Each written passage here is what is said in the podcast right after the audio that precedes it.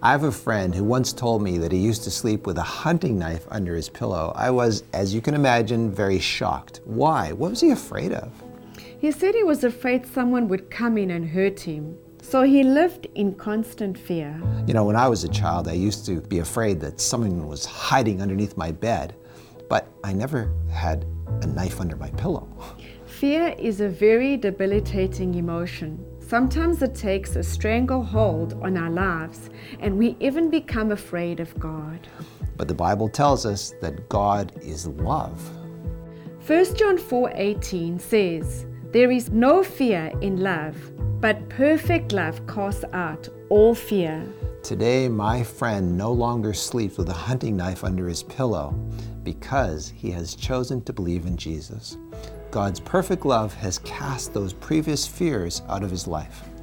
If you have any fears in your life today, ask Jesus to fill you with his love and cast out all your fears.